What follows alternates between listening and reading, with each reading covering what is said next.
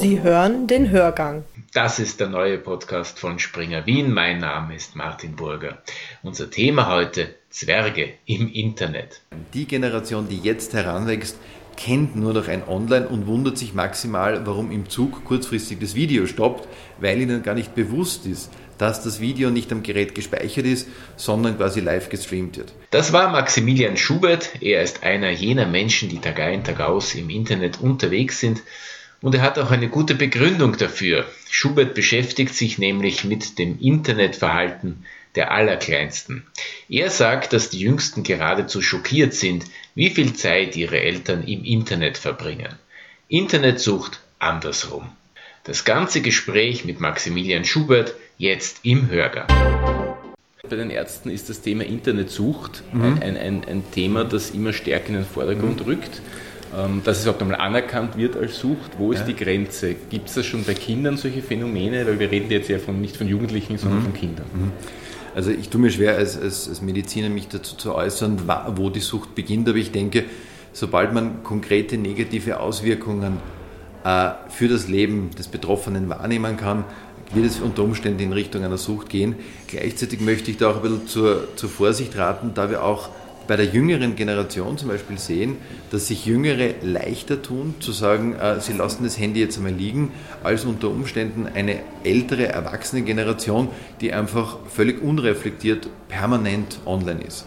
Wenn wir jetzt natürlich ein Kind sehen, das sich drei Stunden ins Zimmer setzt und voller Begeisterung spielt, nehmen wir das wahr, aber dass wir gleichzeitig auch bis auf die sechs Stunden, die wir schlafen, die ganze Zeit online sind und alle vier Minuten ein E-Mail beantworten, Diesen quasi, dieses Brett vor unseren eigenen Augen sehen wir nicht. Also wenn meine Tochter zu mir sagt, Papi, du spielst zu wenig mit mir, dann ist das durchaus ein ernst gemeinter Warnruf. Ja? Das muss jetzt nicht unbedingt nur mit der Internetnutzung mhm. zu tun haben, aber, aber eben wie Sie gesagt haben, bei sich selber schaut man nicht so genau hin. Genau. Ich denke, alle, alle beschweren sich darüber, dass die Kinder die ganze Zeit noch vor dem Gerät hängen und ich glaube, in Un- Mit, und mit austauschbaren Geräten, sagen das jetzt schon Generationen äh, von der jeweils Jüngeren, mhm. aber wenn Sie mit offenen Augen durch ein öffentliches Verkehrsmittel sehen, werden Sie sehen, auch die Erwachsenen hängen am Gerät und reden nicht miteinander. Und wenn Sie jetzt äh, sich Schülerinnen und Schüler anschauen, die von der Schule nach Hause fahren, die reden noch miteinander, die besprechen den Tag nach. Unsere Generation sitzt still auf der Bank und liest am Handy oder äh, kommuniziert. Also auch wieder damit den, den großen Zeigefinger auszupacken und zu sagen, die junge Generation macht das alles falsch, ist, glaube ich, mhm. kritisch zu hinterfragen. Was den Eltern halt immer quasi ein Dorn im Auge ist, wenn Jugendliche nebeneinander hocken auf einer Bank und jeder schaut stumm ins Handy. Ich ja, glaube, das ja. fällt auf. Ja. Äh, das fällt auf, aber da muss man die Frage, was machen Sie denn, wenn Sie stumm ins Handy schauen? Äh, Unter Umständen sitzen die zwei Kinder nebeneinander und tauschen gerade Ausrüstungsgegenstände in einem Spiel und einer tauscht Hausnummer zwei Handschuhe gegen, gegen drei neue Schuhe, damit er im Spiel schneller unterwegs ist. Also ist auch die Annahme, dass jedes Kind, das aufs, aufs, äh, aufs Gerät schaut, nur alleine für sich dahinbrödelt, stimmt nicht. Äh, ich glaube, jeder, der einen, einen Teenager zu Hause hat, wird sprachlos sein, äh, dass die Teenager über Kontinente hinweg gemeinsam spielen. Die sitzen da mit dem Headset und auf einmal kommt man drauf, dass die Kinder auch bruchstückhaft Englisch können, weil sie sich mit anderen Kindern darüber unterhalten, wie sie in einem Spiel jetzt konkret vorgehen. Also auch da mit dem Kind reden, was es wirklich macht, weil das Kind wird wahrscheinlich nicht in aller Ruhe eine digitale Briefmarkensammlung pflegen, sondern mit hoher Wahrscheinlichkeit mit anderen interagieren, Fotos austauschen, sich äußern zu dem, was andere online gemacht haben und damit unter Umständen sozialer sein als vielleicht der eine oder andere Erwachsene. Wichtiger Punkt ist der Einstieg in diese digitale Welt, der erfolgt technisch über die Geräte der Eltern zumeist am Anfang. Ähm, jetzt sind dort nicht immer Inhalte abgelegt, die man äh, Kindern zeigen würde oder die man äh, möchte, dass Kinder sehen. Ähm, gibt's, es muss nicht einmal etwas Verängstigendes sein, das kann auch Ich weiß nicht, ein Bild von Patienten aus der eigenen Jugend sein, sagen wir so. Ne? So. Also wir werden nie vollkommen in Österreich, dass Ärzte äh, Patientenfotos auf dem Privatgerät speichern. Patientenfotos, ähm, Sie haben ein, Hauptungsvideos äh, ja. erwähnt, aber im, im ärztlichen Zusammenhang ist wahrscheinlich auch das, das, das unangemessene Patientenfoto. Jetzt gehen wir mal davon aus, dass es das Kind verstört. Mhm. Gibt ja auch Kinder, jedes Kind reagiert anders, mhm. äh, geht damit anders um.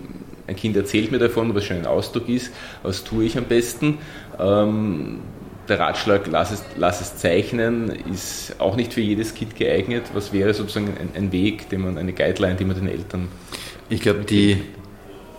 Wenn ein Kind kommt und darauf hinweist, dass es, dass es ungeeignete oder verstörende Inhalte gefunden hat, dann ist es einmal etwas sehr Positives, dass ihr Kind sich an sie wendet, weil das ist nicht selbstverständlich. Und das ist auch, ich sage das deshalb, weil wenn man als Elternteil jetzt sofort beginnen würde zu verurteilen, warum hast du das gesehen, ich habe dir doch gesagt und bla bla, stellen Sie damit sicher, dass das Kind nicht mehr zu Ihnen kommt und Sie können das Kind hinkünftig nicht mehr dabei unterstützen, dass Sie ihm helfen, diese Dinge äh, zu, zu verarbeiten. Das heißt, selbst wenn Sie in dem Moment aufgebracht sind, weil Sie sich denken, aber ich habe doch gesagt, du sollst nicht, wenn das Kind kommt, ist es etwas Positives, dann geht es darum, das Kind nicht zu verurteilen, sondern zu sagen, aha, warum... Erzähl mir noch mal genau, was hast du gesehen und glaubst du, ist das echt? Ich sage mal, in den, in den meisten Fällen kann man mit dem Kind darüber sprechen, dass man sagt, das, was du dort gesehen hast, ist in vielen Fällen auch nicht die Realität. Es mag sicherlich jetzt Videos geben, die die, die, die Realität darstellen, aber in sehr vielen Fällen handelt zum Beispiel bei Zeichentrickfilmen, kann man sagen, das ist nicht die Realität, das hat wer gezeichnet, da hat niemand Schmerzen. Da ist es ganz wichtig, sich kritisch mit dem Inhalt auseinanderzusetzen und mit dem Kind darüber zu reden. Das Falsche wäre zu sagen, ja, nein, wir vergessen das jetzt und komm, wir machen was anderes. Es geht darum, wirklich das Kind zu fragen, wie ist es dir dabei gegangen, wie bist du darauf gestoßen und zu versuchen, es zu thematisieren.